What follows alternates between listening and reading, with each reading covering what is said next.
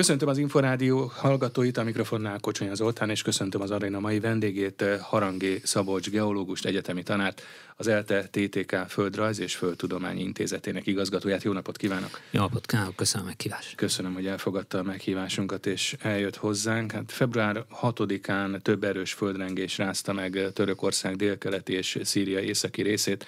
A legnagyobb rengés a mérések szerint 7,8-es erősséget is elérte, több utórengés is volt azóta a térségben.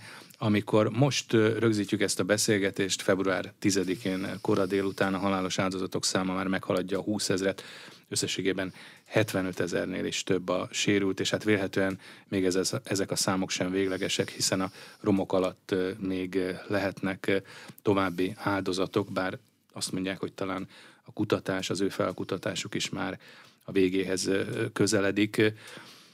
Kivételes erősségű volt ez a földrengés, ugye 7,8-es erősséget mértek. Bizonyos szempontból igen, bizonyos szempontból nem. Tehát nem olyan egyszerű erre válaszolni. Mindazonáltal mielőtt ezt megpróbálnánk megválaszolni azért el kell, hogy mondjam, hogy, hogy szörnyű nézni azt, hogy milyen heroikus küzdelem zajlik azért, hogy, hogy megcsék az embereket, és ugye tudjuk, hogy több mint 150 magyar is ott dolgozik. Igen. Nagyon veszélyes körülmények között, nagyon-nagyon rossz időben, és, és főleg egy szakembernek talán különösen felvetődik az, hogy hát mi itt vagyunk iszonyú tudással és egyre eh, erősebb eh, eszköztárral, hogy, hogy vajon miért. És eh, igazán ezek a katasztrófák, ezek mindig, mindig jobban előhozzák ezeket a kérdéseket, és és bízunk abban, hogy, hogy, hogy, a, hogy azért a jövőben többet hozzá tudunk tenni ahhoz, hogy ne legyenek ilyen katasztrófák, de hozzá kell tennem azt is, hogy ez nem egy egyszerű dolog, mert vannak a szakértők, vannak a szakemberek, akik nagyon sokat dolgoznak, és ott van a másik oldal is, hogy vajon eljut-e ez a tudás, ez az ismert anyag, ez a segítség a, a döntéshozók és a, az emberek felé is. Na most itt a 7,8-as magnitúdójú földrengés az az, az nagy volt, és azt kell, hogy mondjam, hogy a elmúlt évszázadban ezen a szegmensen nem volt ekkora földrengés. Tehát lehet azt mondani, hogy, hogy ez... ez Jól emlékszem, 2020-ban volt Törökországban ott, egy ott, 2020-ban ott nem messze egy 6,5 magnitúdújú mm. földrengés volt, de... Azért hét, az is elég erősnek igen, számít, tehát nem? ugye, hogy lássuk, tehát 6 és 7 magnitúdó, tehát egy ugrás, egy magnitúdó ugrás, az egy 34-szeres energia szorzót jelent. Tehát azért egy nagyon nagy, négy és fél magnitúdó az egy olyan gyenge atombomba robbanásnak az energiája, tehát, és most már ennél jóval nagyobb, tehát ugye két magnitúdó az, az, az ezerszeres, tehát, tehát e, ez egy logaritmikus skála, tehát amikor egyre megyünk feljebb, az, az, az sokkal, de sokkal nagyobb energia felszabbadulással járó földrengés. Tehát ez a 7,8 ez nagyon nagy. Ha visszamegyünk még tovább, és azért a, azt azért fontos megtenni, amikor egy veszélyeztetettségről van szó, akkor, akkor Mert hogy több ez egyébként egy veszélyeztetett régió, ugye? Abszolút, abszolút. Szakértők azt mondták, hogy ez igen. földrengés szempontjából veszélyeztetett igen, régiónak Igen, számít. ez az úgynevezett kelet-anatóliai törészóna. El kell, hogy mondjam, az egész Törökország tulajdonképpen egy, az, a, a föld egyik legveszélyeztetettebb zónája a földrengés tekintetében. Tehát van ez a kelet-anatóliai zóna, és törészóna, és van a észak-anatóliai anatólai törészóna, és ennek mentén e, tulajdonképpen egész Törökország területét magába foglaló anatóliai e, kőzet lemez, az mozog nyugat felé. Nagyjából egy olyan e, átlagosan azt lehet mondani, hogy ilyen 10-12 e, mm per éves sebességgel, ez persze nem folyamatosan, de hát ez nem olyan, mint egy, egy, egy e, lassan haladó autó, hogy, hogy, hogy, hogy megy előre, hanem tulajdonképpen ezek a földrengések azok, amelyek ezt a sebességet megadják. Tehát ezek időszakosan egyet lök ezen az anatóliai lemezen, és akkor ugye most ebben a, a helyzetben egy olyan 4-6 méteres elmozdulás történt. Tehát tulajdonképpen a közvetlemezek mozgása, vagy adott esetben ezek találkozása adja aztán a földrengést, ez hozza a földrengést, hogy egyáltalán mi történik ilyenkor egy földrengéskor? Igen, igen, tehát e, e, valóban a lemeztektonika az, ami megadja ennek a, a magyarázatát, és mielőtt erre rátérnék, csak tehát az, azt, hogy mondjam el, hogy 1800-as években, tehát a 19. században azért ebben a, a zónában, a zóna mentén azért volt, ha jól tudom, 4 7-es, 7-es magnitudónál nagyobb hmm. földrengés. Tehát ezért is mondhatjuk azt, hogy ez egy veszélyeztetett tehát régió. Veszélyeztetett, abszolút, de a kelet-anatóliai zónánál, tehát a törés zónánál eh, nem volt hetes eh, nagyságú, föld, hetesnél nagyobb földrengés az elmúlt évszázadban. Ehhez képest az észak-anatóliai zóna mentén több mint egy tucat volt. Tehát sokkal veszélyesebb az észak-anatóliai törészóna. Ez a keleti anatólia, ez, ez kevéssé látszólag. Itt annyit eh, lehet elmondani, hogy, hogy nagyobb időközben jönnek újra elők ezek a nagy földrengések, de hogy miért De akkor is? most volt azért egy hosszabb pauza. Említettük ezt Igen. a 2020-as Igen. földrengést, de hogy az igazán nagyok, ugye azt említett, hogy az 1800-as években voltak, Igen. tehát akkor azért volt jó hosszú ideig tartó pauza. Így van, és ez egy nagyon fontos és lényeges elem, mert ugye mondják azt, hogy hát még a nagymama se tudott mesélni nagyon nagy tragédiáról, akkor biztos nincs is. Tehát, tehát az emberi egyszerű gondolkodás az olyan, hogy hogy amiről hallottunk, az van, de amiről nem hallottunk, azt nem gondoljuk, hogy bekövetkezhet. Már pedig ezek egy nagyon-nagyon fontos aspektus. Tehát e, az egyik dolog, amit e, lehet állítani, hogy azért e, ennek a törészónának a mentén voltak nagy földrengések, csak több mint száz évvel ezelőtt. A másik dolog, hogy miért? Azért, mert az arab vagy arábiai kőzetlemez az észak felé mozog, hogy miért, eh, ahhoz el kell mennünk még délebre, és ott azt látjuk, hogy a Vörös-tenger nyílik ki. Tehát a Vörös-tenger eh, medencéjének a kinyílásával az arábiai kőzetlemez az észak felé mozog, eh, és mellette az afrikai lemez is eh, mozog észak felé, de az arab lemez az gyorsabban mozog. Ez azt jelenti, hogy nagyjából olyan 16 mm per év, az arab, a afrikai lemez az meg olyan 7-8 mm per éves átlagos számított mm. sebességet szamog, tehát gyorsabban megy a arab lemez. Mi ennek a következménye? Az arab lemez nekiütközik a eurázsiai lemeznek, kőzetlemeznek, meg a anatóliai kőzetlemeznek. A részben gyűri fel a pontitákat, tehát ahol kő, kontinentális kőzetlemez kontinentális kőzetlemezzel ütközik, ott nincsen alábukás, mert egyik közvetlemez sem szeret időzélbe, magyarán fizikailag nem tud egymás mm. alá bukni, nem tud a földköpenybe belebukni, e, és ezért felgyűrődés történik a határán. Az anatóliai kőzetlemez meg menekül e, ebből a, a szorításból. Ugye észak-anatóliai törészóna, kelet-anatóliai törészóna, keleten találkozik ez a kettő, tehát ez olyan, mint amikor a cseresznye magot az ujjunkkal mm próbáljuk kipöckölni. Ezek a kőzetlemez mozgások egyébként a föld bármely részén azért előfordulnak? Vagy ez mindenhol? Ez Tehát mindenhol most, van. ahol beszélgetünk, mondjuk Budapest alatt ugyanúgy van ilyen uh, kőzetlemez mozgás? Oké, okay, tehát a, maga, mi az a kőzetlemez? A kőzetlemez az nem a földkéreg, hanem a földkéreg és a földköpeny legfelső része, tulajdonképpen az a földnek a legkülső merev kőzetburka. Ez alatt is kőzet van, tehát az asztenoszféra, a földköpeny az teljes mértékben szilárd, e, csak az asztenoszféra az egy lágyabb, úgymond, tehát mechanikailag az egy lágyabb tulajdonságú, azon lehet mozogni. De a litoszféra, a kőzet lemez, az egy merevetség, az együtt mozog. És a föld felszínét e, számos ilyen e, kőzetlemez borítja, és ezek a kőzetlemezek mozognak egymáshoz képest. Távolodnak, egymáshoz tartanak, egymás mellett elcsúsznak, és tulajdonképpen ez a lemez tektonikai, mondjuk így kirakó játék, ez a mozgás, ez az, ami meghatározza a földrengéseket, vulkánkitöréseket, és lehet azt mondani, az életünket. Mm. Ez a modell, ez nagyjából a 70-es évekbe vált elfogadottá, és azóta a földtudománynak ez egy nagyon pontos keretet ad ennek a gondolkodásnak, és ezzel tudunk nagyon sok mindent magyarázni. Nem csak tudományos magyarázatról van szó, hanem, hanem ennek mindennapos ö, következménye van, mert így tudjuk ö, kijelölni azokat a területeket, amelyek veszélyesek. Mi az, hogy veszély? A veszély az az emberekre vonatkozik, tehát ha én veszélyeztetett vagyok, akkor velem történhet valami. A veszély az azt jelenti, hogy valami bekövetkezhet.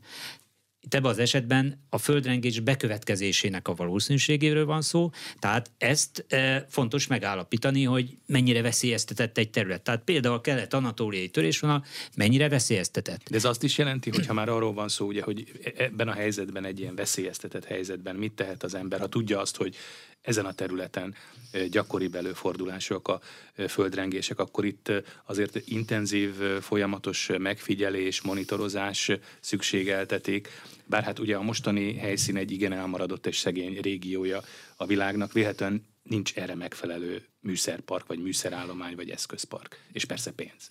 Igen, érdekes kérdés. Tehát igazán a földrengések azok, azok olyanok, amelyeket nem lehet pontosan előrejelezni, sokszor nincsenek előjelek, van, amikor vannak. Minden, mindegyik más egy kicsit. Mi szoktak Ugye említeni itt... ilyen szeizmikus hullámokat, amik talán a... már érzékelhetők, a... vagy lehet, hogy csak a laikus Igen, száma. hát a szeizmikus hullám kialakulásának az oka a kőzet elmozdulás. Na most vannak olyan nagy földrengések, amelyek úgy történnek, hogy előtte akár néhány éven keresztül is kisebb-nagyobb földrengések pattannak ki. És aztán egyszer csak egy, van egy főrengés. Itt ebben az esetben még azt is nehéz megmondani, hogy voltak-e, voltak, voltak kisebb földrengések, de azok nem tűntek annyira ö, ö, ki.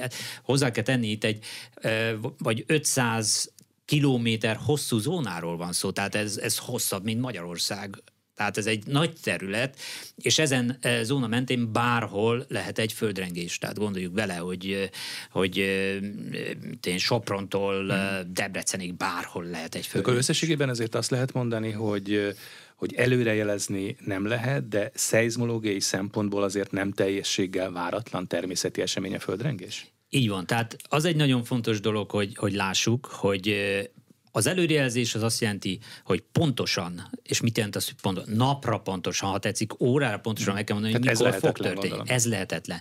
Pontosan meg kell mondani azt is, hogy hol. Ezt is nehéz megmondani hogy hol, mert van egy 500 kilométeres zóna, magyarul bárhol lehet. És azt, hogy mekkora lesz.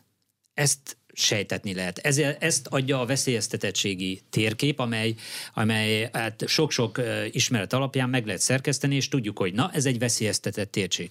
Tehát például itt a, a mi térségünkben, ami egy nagyon-nagyon kiemelt veszélyeztetettségi térség, az a Kárpát-kanyarban lévő Vráncsa zóna. Annak hmm. a veszélyeztetettségi értéke majdnem olyan, mint a kelet-anatóliai hmm. törészónának. Ez egy dolog, a veszélyeztetettségi ismeret. Ebben ki lehet jelölni, hogy gyerekek, ez a terület, ez a terület, ez, ez veszélyes. De jön a következő, hogy mi a rizikó, mi a kockázat. A kockázat attól függ, hogy, hogy hány ember él ott, e, milyenek a, a, milyen anyagi javakat telepítettek oda, e, ipari teljes e, te, létesítmények, és így tovább. Tehát mi az az érték, beleértve az emberi életet is, ami elveszhet hogyha történik egy adott Ez az a bizonyos emlegetett felszíni hatás, mert ugye Ez a az erősséget hatás. szoktuk emlegetni, de hogy van egy másik mértékegység is, hogy az intenzitás. Az intenzitás, és hogy milyen felszíni hatása lehet Így mindennek. Van. Ez fontos. Két különböző dolog a magnitudó és az intenzitás. Nagyon sok minden függ attól is, hogy milyen mélyen pattan ki a földrengés.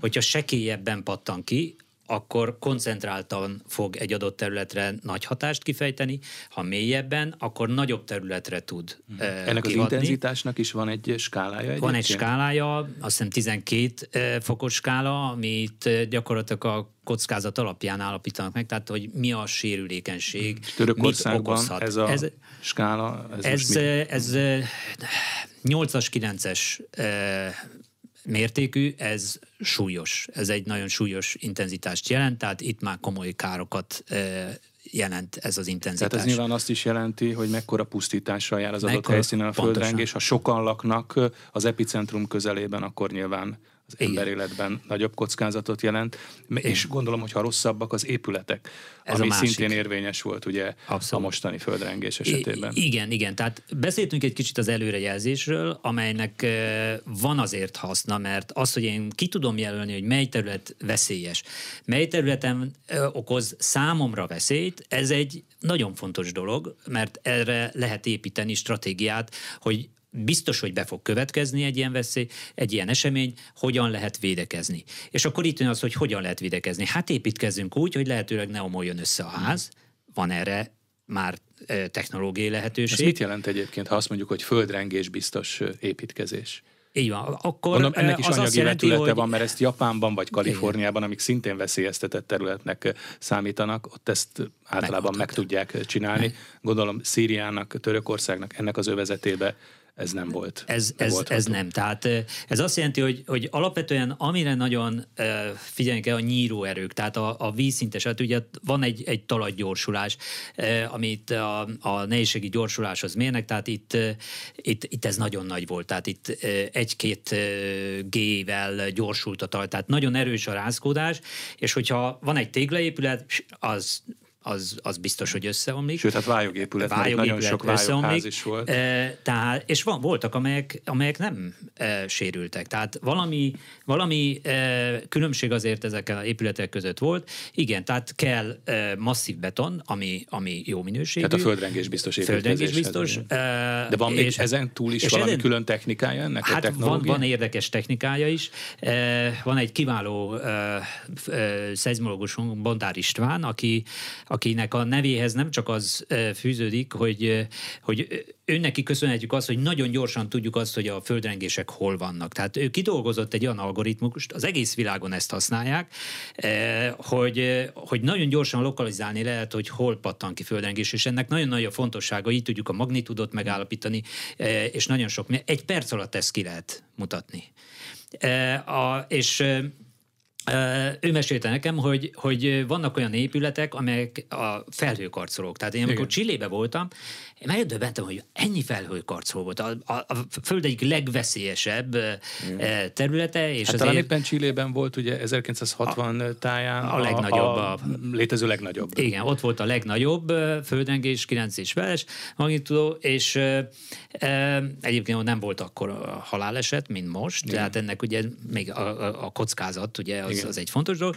E, na, ott felhőkarcolók voltak, és e, az én szállodám ott volt a tengerparton, és egy napig nem aludtam, mert végig az járt a fejembe, hogy na, mit fogok csinálni? Tehát én ezt tanítom is, meg fogok, tehát akkor most, most én vagyok ebben a helyzetben, mit csinálok? És igazán azt mondtam, hú, ez egy nagyon kutyaszorító helyzet, mert egyik oldalon ott volt a tengerpart, ugye a másik oldalon egy meredek e, e, hegyfal volt, hát van, hogy fogok én felfutni, még földrengés, aztán még jön a, a szökőár is, hát, és akkor volt ott mellette egy, egy, egy, egy felhőkarcoló. És akkor, amikor beszélgettem kialvatlanul másnap a recepciósal, és akkor mondta, maguk mit csinálnak? És mondta, hogy hát abba a felhőkarcolóba kell felszaladni. Mert az mhm. biztos, hogy nem fog összeomlani. És azt mondta az Ispán nekem, hogy, hogy van egy olyan technika is, hogy görgőkre teszik ezeket a felhőkarcolókat. Tehát magyarán, amikor van a rengés, akkor ez mozog akkor, az épület, akkor ez mozog. mozog. Ez olyan, mint a hidaknál. Mm-hmm. Ott is lehet. És, és ez elősegíti azt, hogy lehet, hogy ez a, a, az épület egy kicsit így, így mozog, kicsit beleng, de, de nem fog összeomlani. Tehát mm. magyarán van, van technológia, atomerőművek. És ezt alkalmazzák is. Hát gondoljuk be, Japán eh, területén hány atomerőmű van? Jó, tudjuk, hogy azért eh, a Igen, és hát ugye emlékszünk a Fukushima-i, a Fukushima atomerőmű. A, így van, tehát azért ott eh, volt egy probléma, de mégis ugye az atomerőművek esetében is hát ez a helyzet paksal is, hogy, hogy ha megvan az, hogy mi a veszélyeztetési, mekkora földrengés pattanhat ki, akkor arra építve technológilag van remény arra, hogy, hogy azt meg lehet oldani, hogy, hogy arra adaptálva egy, egy biztos építkezést mm. valósítsanak meg. De ehhez szigorú szabványok kellenek, betartani kell. Törökországban is az a probléma, hogy és, mind, és sokszor, ahol ilyen viszonylag ritka a földrengés, vagy már nagy földrengésre Igen. gondolok, mert folyamatosan van földrengés, de, de az, hogy, hogy amikor van egy tragédia, akkor hú, most akkor ezt betartjuk, betartjuk, betartjuk, és akkor jönnek az évtizedek. És akkor egyre cseng le ez az emlék, és akkor jönnek a kivételek, hogy na jó, hát itt akkora az, az igény arra, hogy gyorsan fel kell húzni házakat, stb. Hát akkor egy kicsit lazítsunk hát ezeken. pénzkérdés is, mert nyilván ez a földrengés, biztos építkezés, ez drágább vagy költségesebb. Nyilván, de hát jó, ugye én szakemberként felteszem a kérdés, hogy mi a fontos. Nyilván egy politikusnak is más a fontos. Én azt gondolom, hogy, hogy ha, ha itt is meg lehetne valósítani, de ez, ez, ez sok mindentől függ, a kultúrától, a, a hagyományoktól, a, ugye gondoljunk bele, hogy ez a, a nagyon rossz ilyet mondani, mert, mert de, de a legrosszabb helyen, a legrosszabb időben történt ez a földrengés. Igen. Tehát egy olyan területen, ahol önmagában is háborús a Szíria, Aleppo, ugye nem volt hát messze. Tehát, Egyébként is természeti katasztrófák is, van. polgárháború sújtotta, és, és, és, és egy, szegénység, egy több, és menekültek. Több, több hatástól szenvedő embereket ért ez. Tehát ez szörnyű, szörnyű. Ugye földrengésekről beszélünk, és ugye földrengéseknél ezt már megtanulhattuk, hogy jönnek különböző erejű utórengések, és így volt ez a mostani tragédiánál is. Ez még további ilyen tektonikus mozgásokat jelent, vagy jelez? Igen, e, ez egy nagyon érdekes dolog. Ja, volt egy 7,8-as, ráadásul a, a legrosszabb szenárióról, ha beszélünk, akkor ez hozzátartozik, hogy mindez hajnalba történik, tehát az időzítés. Tehát hajnalba éri az embereket egy ilyen sok. E, volt egy 7,8-as, és aznap délben, nagyjából délkörül volt egy 7,5-ös magnitudói földrengés. És ez egy érdekes dolog, és hogy mennyit fejlődött a, a, a szeizmológia, a földrengés tudomány. Tehát e, Ugye kérdés, hogy na most ez utórengés volt, vagy nem, ugye kisebb volt, mint a 7,8, lehetne akár utó, de nem, nem valószínűleg nem utórengés volt, hanem ez egy másik földrengés. Magyarán van egy ilyen, hogy, hogy át adódik a feszültség egy másik törésvonalra, és itt is ez történt, hogy itt sok törésvonal van, és egy, egy egészen más, egy, egy olyan 50-60 kilométer távolságban lévő törésvonal mentén mm-hmm. is az a, olyan pluszt kapott az ott fel gyülemlő feszültség, hogy ez már átlépte azt a, e, a szakító szilárdságot, ami, ami ott e, még megakadályozta, hogy ott kipattanjon földrengés, és ez az indukált földrengés e, esete, a, ami azt jelenti, hogy ott is elindított egy, egy nagy földrengés. Tehát tulajdonképpen lehet azt mondani, hogy kettős földrengés, Két tehát kétszer csengett a postás, és azóta több mint 1500 földrengés pattan ki. Tehát nekem van egy applikációm, amit a ebbe is részt vett az István, a Last Quake, ami, ami mutatja a földrengéseket, ami bekövetkezik a Földön, és néztem, tehát folyamatosan jön a, a, a hármas, négyes magnitúdójú földrengés, nagyon sok a négyes magnitúdó földrengés, ami azért nagy. Hmm. És főleg amikor már egy, egy, egy, egy olyan És ezek hosszabb távon is, el, ami... vagy hosszabb ideig is eltarthatnak? Mert Hogyne. Hogy azt mondják, hogy ez még hetekig, hónapokig, Hónap, sőt olvastam sőt, olyan álláspontot is, is, hogy évekig is eltarthat. Akár évekig is évekig is eltarthat.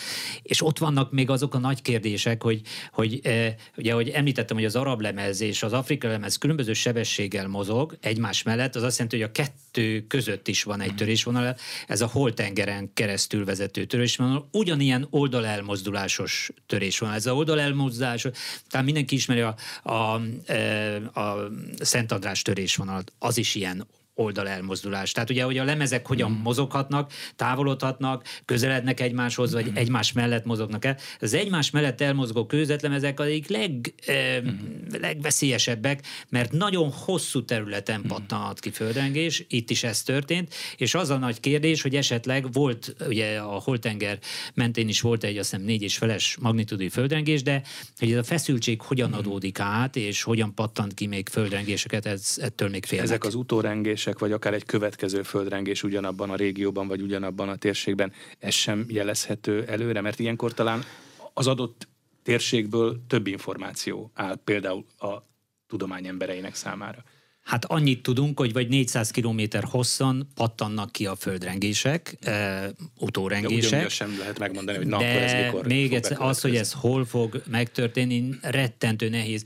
E, ha egy példát mondhatok még egy ilyen, hogyha berakunk egy ilyen e, fadarabot egy satuba, és elkezdjük azt e, összenyomni, hogy hol fog e, törni, és hol e, fog e, kitérni e, egymás mellett ez a, a rostos faanyag, ezt, ezt nem tudjuk megmondani, és nem tudjuk mondani, hogy mikor. Tehát mm. ez a nagy kérdés, eh, hogy mikor van az a határ, amikor a feszültség hirtelen feloldódik, és elmozdul egymás mellett két kőzetlemez, egy kőzettest.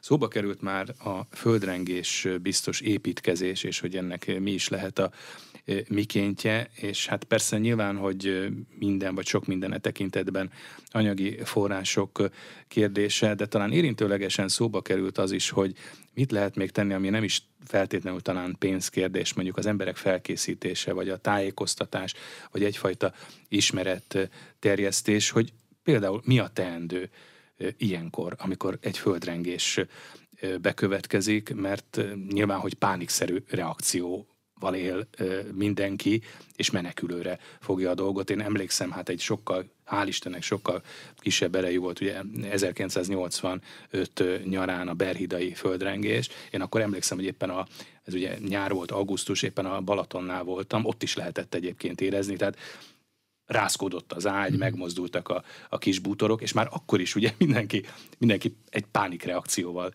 mm. reagált erre. Szóval hogy lehet, hogy lehet ezt a fajta tájékoztatást megtenni, vagy Igen. ezt a fajta ismereteket elterjeszteni, és valóban mi a teendő ilyenkor? Igen, hát visszakérdezték, hogy vajon mit csinált ott a Balaton partján, amikor megmozogott a e, szekrény pohár. Nem volt azért annyira dőltek, félelmetes, de... de igen, úgy... igen, tehát ugye e, igen, ez egy kulcskérdés, e, és lehet azt mondani, ez a másik fontos kulcskérdés. Tehát az egyikről már beszéltünk korábban, hogy, hogy tudjuk azt, hogy hol, mekkora, milyen veszélyes, stb. De mit tehet az ember? És ez e, ugye egy pillanat műve, és az kell, hogy az ember nagyon gyorsan tudja, hogy mit kell tenni. Tehát ugye e, ennek megvannak Meg ez a... hajnalban álmából fölriadva, Igen. ez nem egyszerű. Hajnalban álmából fölriadva, tudni kell azt, hogy akkor e, bújjon be valami asztal alá, Igen. vagy mert miért? Azért, mert hogy e, ha esnek le könyvek, plafos, tehát valamennyire megvédheti. Igen. Persze, amikor összeomlik egy ház, akkor ez, ez sajnos e, e, ez sem segít, de e, nyilvánvalóan, ha lehet, akkor hagyja el az épületet, de hát hogyha hatodikon lakik, akkor, ez akkor ez nyilván nem lehet. Tehát itt, itt a, a, ami, ami egy, hogy lehet azt mondani, egy ökölszabály, az az, hogy, hogy bebújni valahova, hogy, hogy ne sérüljön a lehulló különböző tárgyak következtében. Vannak tehát erre megfelelő reakciók, amit meg kell csinálni, de ezt be is kell gyakorolni. Tehát tudjuk azt, hogy Japánban ezt ez, ez gyakorlatilag benne van az iskolai tananyagban, mm. gyakorolják gyakor- hetente, hogy mit kell tenni, és így aztán kialakul egy olyan már szinte ösztönszerű cselekvési út, hogyha ez ilyen dolog történik, akkor, akkor már álmából felriadva is tudja az ember, hogy mit tegyen.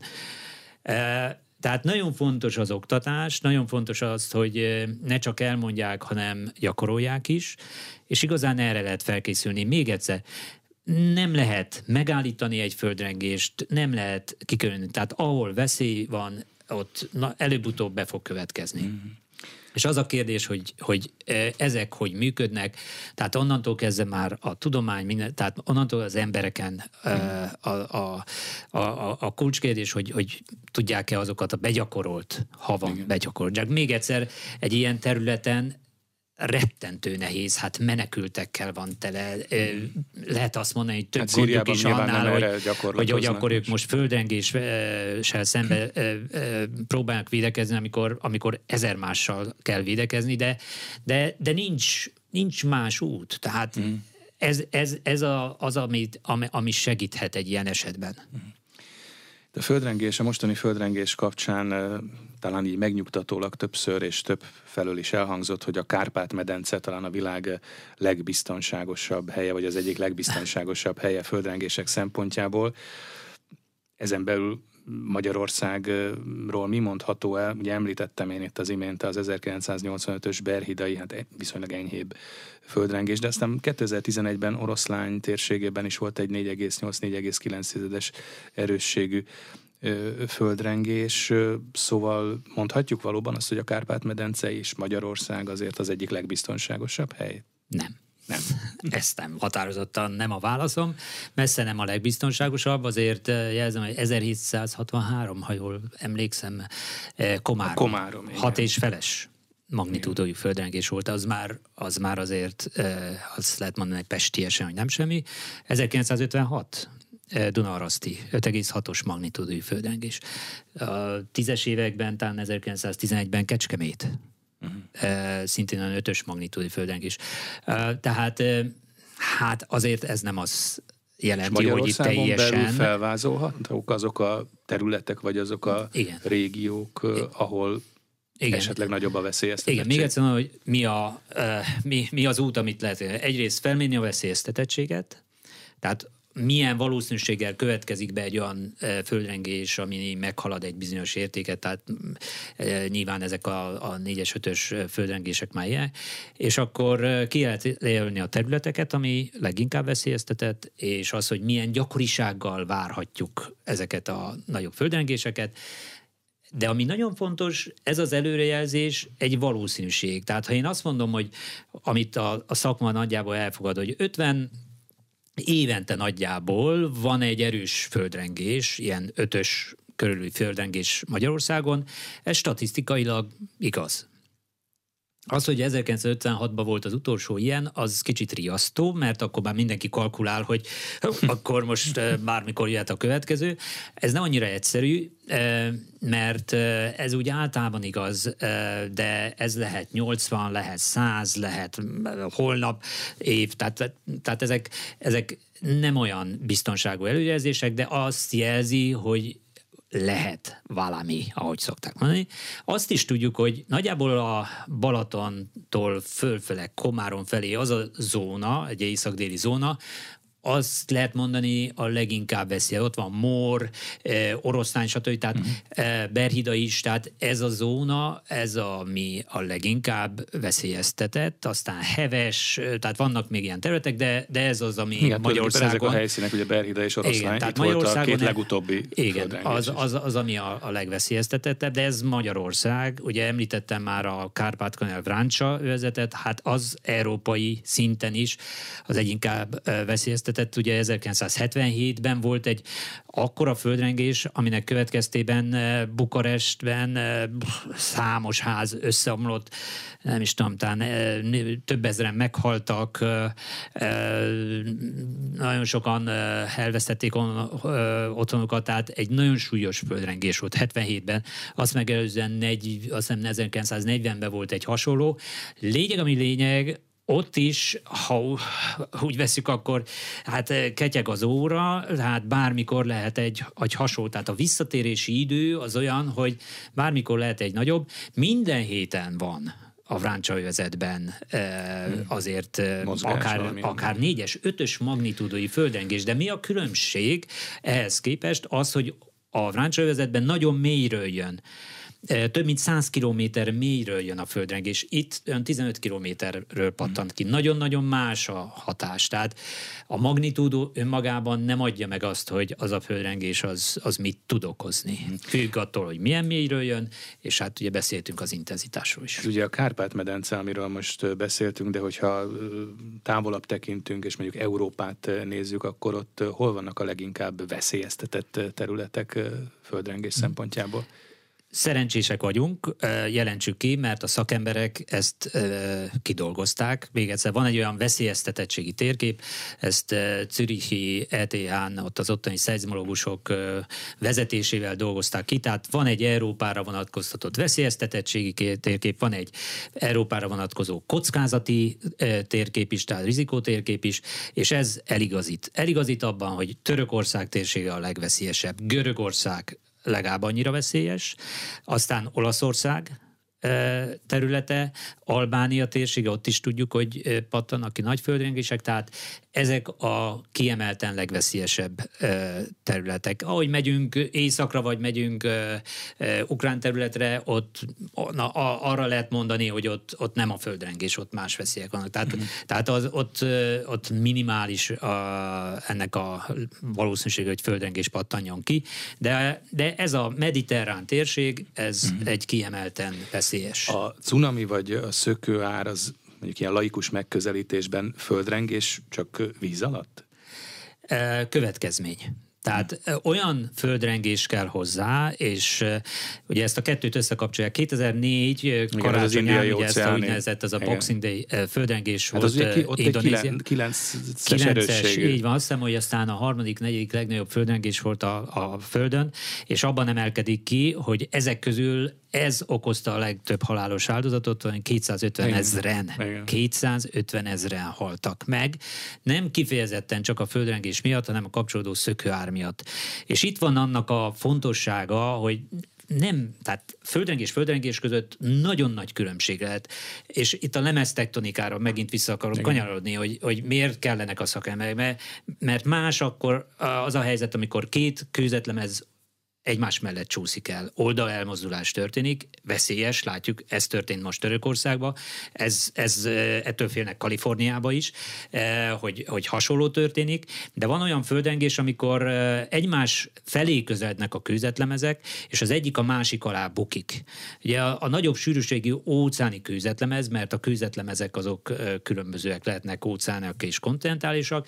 Az óceáni az képes a földköpenybe benyomulni, és akkor az történik, hogy közeledik két kőzet, mert iszonyú erők e, feszülnek egymással, mert közeledik két kőzetlemez, az egyik a másik alábukik, és ez az alábukás is olyan, hogy e, nem folyamatosan futószallagszerűen megy lefele, hanem nő a feszültség, nő a feszültség, és akkor egyszer csak hirtelen ez a feszültség feloldódik, és mi fog történni? A felső kőzetlemez az felukrik. Mert ugye hirtelen a lezökken a, a lábukó ez a másik az pedig hirtelen fel fog ugrani, tehát itt egy függőleges e, változás történik, és hogyha ez tenger alatt van, egy óceáni térségben, akkor a vizet is e, fel fogja dobni, és ez indítja el a szökőárat, és e, okoz egy ilyen tegyük így egy indukált vagy másodlagos veszélyt, hogy a szökőár az az, az tovább pusztítást tud végezni. Tehát a, a, a 2004-es szumátrai földrengés az ilyen volt, hogy ott egy, egy ilyen típusú földrengés történt, egyébként ez is e, olyan dolog, hogy, hogy a tudomány, hogy ez egy perc alatt már tudjuk, hogy milyen típusa van a földrengésnek, és ugye amikor, itt is a Törökországinál is volt szökőár riadó, és egy pici szökőár volt is, de nem volt olyan jelentős, de, de amikor ez a fajta földrengés történik, amikor kőzetalábukásos földrengés, ami függőleges mozgással jár, ugye kiadják a szökőáriadót, és és akkor figyelik azt, hogy valóban, valóban volt-e akkora elmozdulás, és a, valóban a tengervízben vagy óceánvizében van-e olyan változás, amely szökőárhoz vezethet. Hmm. Ekkor építették ki azokat a bójákat, a, megint egy katasztrófa kellett ehhez, hogy egy ilyen bója hálózatot építsenek ki, amely, amely segít abban, hogy a szökőárnak a kialakulását ismerjük. Lehet, hogy ez megint csak egy nagyon laikus kérdés, de vajon összefügghet valamilyen módon a föld kőzetlemezeinek a mozgása, vagy ezek a tektonikus mozgások és a vulkáni aktivitás, vagy a vulkánkitörés? Igen, tehát e között hogy ne van kapcsolat, sőt, mondhatnám azt is, hogy, hogy a vulkáni működés, földrengések is akár kéz a kézben járnak, de itt is hogy mondjak el egy nagyon fontos dolgot, hogy földrengés és földrengés között is van különbség. És a földrengés sok minden elő tud okozni, tehát lehet a kőzetlemezeknek a különböző mozgása, de például amikor a, egy magma tömeg mozog fölfele, és hol, tehát ez nem az történik, hogy megnyílik a föld, mint a vöröstege, és akkor feljön a magma, hanem a magmának eh, fel kell jutnia egy szilárd kőzettesten keresztül. Tehát a magmának is iszonyú nyomása van, és ez az iszonyú nagy nyomás az, ami felrepeszti a fölötte lévő kőzettestet, és ez elmozdulással jár, és ez a földrengés. Tehát ha csak leegyszerűsítjük, hogy miért van földrengés, azért, mert kőzettestek elmozdulnak. De miért mozdulnak el? Lehet ez ilyen, ez a úgynevezett, az, ami erről ö, beszéltünk, az a tektonikai ö, ok, amikor nincs magma, hanem csak mozognak a kőzetlemezek, és ennek következtében történik kőzetelmozdulás. A, a, amikor a magma nyomul fel, tehát ami vulkáni hmm. működés előjelzéset, magma nyomul fel, akkor is vannak földrengések, de más típus típusú, és ezt a, ezeket mind tudjuk fogni. Vannak a szeizmográfok, kirajzolják a jeleket. Mm. Mert mi történik? Kipattan egy földrengés, és elindulnak a földrengés hullámok, gömbszerű hullámok terjednek mindenhol. Ebből ismerjük egyébként a föld belsejét is, ezért állítottam azt, hogy a, a földköpenye az szilárd. Mert tudjuk azt, hogy a földrengés sebesség az hogy változik, és ebből vissza tudunk következtetni, hogy milyen anyagba terjed. Na most mindenhol terjednek a, a, ezek a rengések, és aztán beérkeznek az állomásokra, a, a szezmikus állomásokra, és ott, a, ott hagynak egy jelet. Na itt jön a következő dolog. Ebből a jelből lehet értékelni, hogy milyen ok volt az, ami a földrengést kiváltotta. Tehát a vulkáni területeken ott egy külön szeizmológiai ö, ö, csoport működik, egy olyan, ö, olyan szakember ö, csapat, amelyik értelmezi ezeket a jeleket is. Mert más jelt ad, amikor egy kőtetest elmozdul, mm. vagy amikor már repedések nyíltak, és a magma bugyorog mm. fölfele, mint mm. orgonasibba a levegő, és annak van egy harmonikus ö, ö, remegő mozgása, ami azt jelenti, hogy folyamatosan remeg a talaj, és ez azt jelenti, hogy ohó, akkor már ott a magma mm. érkezik, és akkor az, az gyakorlatilag már a vulkánkitörés. Akkor 2021-ben uh, La Palma uh, vulkánkitörés volt, és nekem volt szerencsém ott a ottani szakemberekkel a, a Kanári-szigeteken. Kanári-szigeteken, ott a, a kitörés uh, közelébe is eljutni uh, az zárt területre, és félelmetes érzés, tehát ott, ott, ott, ott lehetett érezni, hogy a talaj folyamatosan remeg. Tehát ez mm. azért, mert a magma jött fölfele, és ez rengette ez a föld. Tehát ezt nevezzük földremegésnek, vagy tremornak. Mm. Tehát ha ismerjük a földrengés jelét, hogy az mi okozza, az nagyon-nagyon sok mindent mond a szakembernek, hogy előre jelezzen, de hogy mikor, mm. fog például a magma felszínre Tehát jönni. azt is sem lehet előrejelezni, csak, hogy a földrengés. Megint csak a előrejelzés azt jelenti, hogy mondd meg nékem, vágyám, hogy ez melyik napon, mikor fog történni. Csak egy rövid példát, ha, ha mondhatok ezzel kapcsolatban. Néhány évvel ezelőtt volt a Bali szigetén van az Agung vulkán, mm és e, e, valamikor augusztus végén, szeptember elején elkezdtek földrengések kipattanni egyre több, naponta egyre több földrengés jött. Ebből megint csak a földrengés jelekből lehetett tudni azt, hogy a magma nyomul fölfele, töri a kőzeteket, e, tehát valami zajlik lent. E, és kitelepítettek több mint 300 ezer embert, mert az Agung az egy veszélyes vulkán, a 60-as években volt egy nagyon nagy kitörése, nagyon sok halálos áldozattal.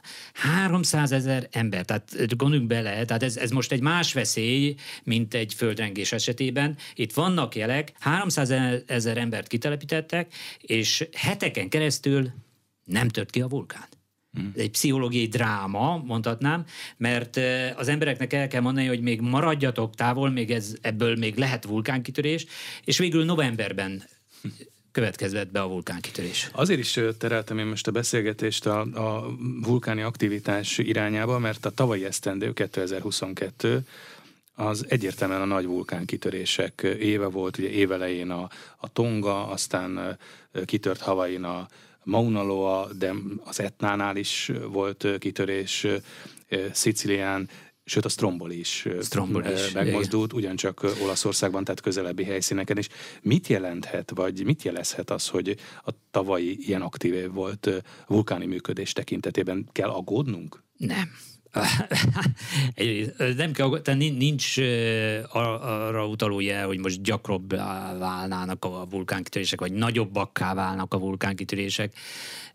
Egyszerűen volt egy olyan év, amikor volt egy nagyon nagy vulkánkitörés, lehet azt mondani a, a, a 21. században az eddigi legnagyobb, a csendes óceán nyugati részén a, a Hungatonga vulkán tört ki. Szerencsére egy olyan területen, amely elég gyéren rakott, bár megjegyzem, hogy ott a, a Tonga szigeteken az egyik legrégebbi Tonga királyság, az, az nagyon hosszú időre visszatekintve ez egy fennálló társadalmi rendszer, de, de távol voltak, szerencsére nem okozott ilyen tragédiát, de víz alatt volt, ami az azt jelenti, hogy egy víz alatti vulkán tört ki, és ilyet még modern eszközökkel nem figyeltünk meg. És igazán a vulkáni működés esetében, egy picit a földrengéseknél is, de a vulkáni működés esetében egy különösen nagy kihívás a modern társadalomnak, hogy amelyről nincs még közvetlen tapasztalatunk, megfigyelésünk, azt be tudjuk-e fogadni, hogy bekövetkezhet. Ez ugyanaz az eset, hogy amiről nem tudunk, az, az vajon nincs-e, vagy, vagy még lehet, mert bekövetkezhet, csak nincs róla ismeretünk. És ez a hunka kitörés adott egy olyan jelzést, amely arra utal, hogy hopp, hát a víz alatti vulkánok is roppant veszélyesek, és szerencse volt abban, hogy ez távol volt minden lakott területtől, mert azt is tudjuk, hogy a víz alatt rengeteg ilyen vulkán van.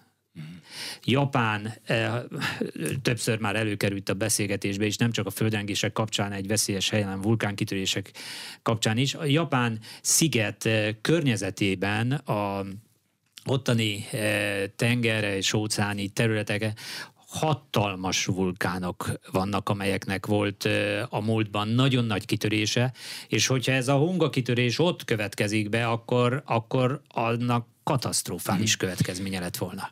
Ön is többször írt, beszélt arról, hogy egyre kitettebbek vagyunk a vulkáni működésnek, ráadásul a föld lakosságának úgy 10%-a, tehát ez azt jelenti, hogy 700-800 millió ember él vulkáni veszélyben, vagy vulkáni veszély mellett. Szükség, szükségszerűen együtt is kell élni ezzel, mert hogy ott van az adott város, ott van az adott település, Nápolyt nem lehet át vagy kitelepíteni, az ott van hosszú évszázadok óta, ahogy ott van mellette a Vezúv is hosszú évszázadok óta. Tehát ezzel együtt kell élni.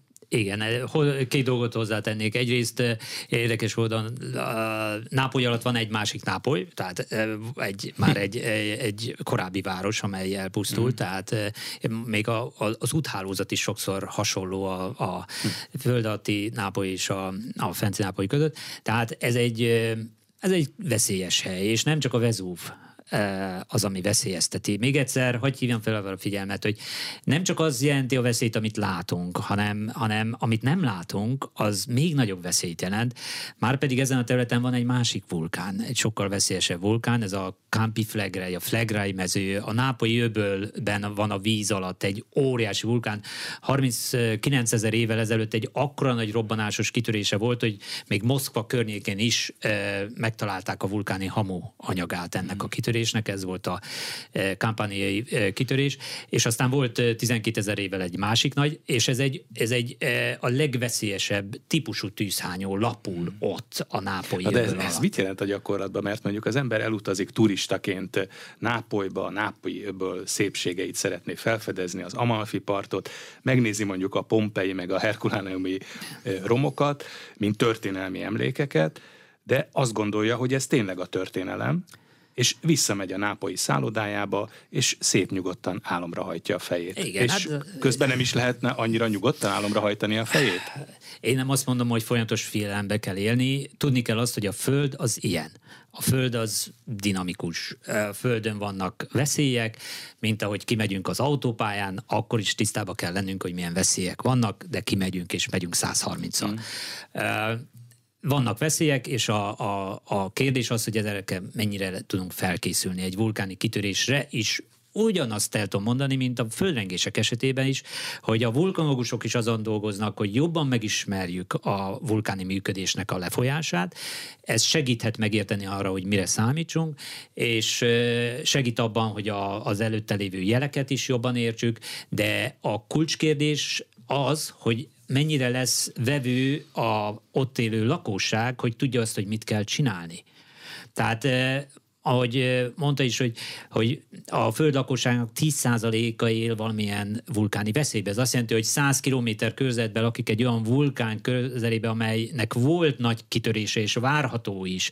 Salvador, Mexikóváros, Tokió, Nápoly, tehát lehet sorolni ezeket a nagy metropoliszokat, és még egyszer, hagyd mondjam, mi el, újra azt, hogy, hogy nincs tapasztalatunk olyan vulkánkitörésről, amely egy túlnépesedett területen történt. Tehát magyarán ez olyan, mint a hunga kitörés, hogy, hogy egy víz alatti kitörést először tudtunk leírni anatómiailag, hogy mi hogyan zajlik, de mi, mi, mit kell majd tenni, és hogyan zajlik egy olyan esemény, amikor egy ilyen túlnépesedett Nápoly, vagy Mexikóváros mellett, vagy Japán, Tokió mellett felépred a Fuji, és tudjuk azt, hogy ezek a nagyvárosok részben a vulkáni képződményekre épültek. Tehát érintette korábban a múlt, a történelem nem azt jelenti, hogy kész, annak már vége.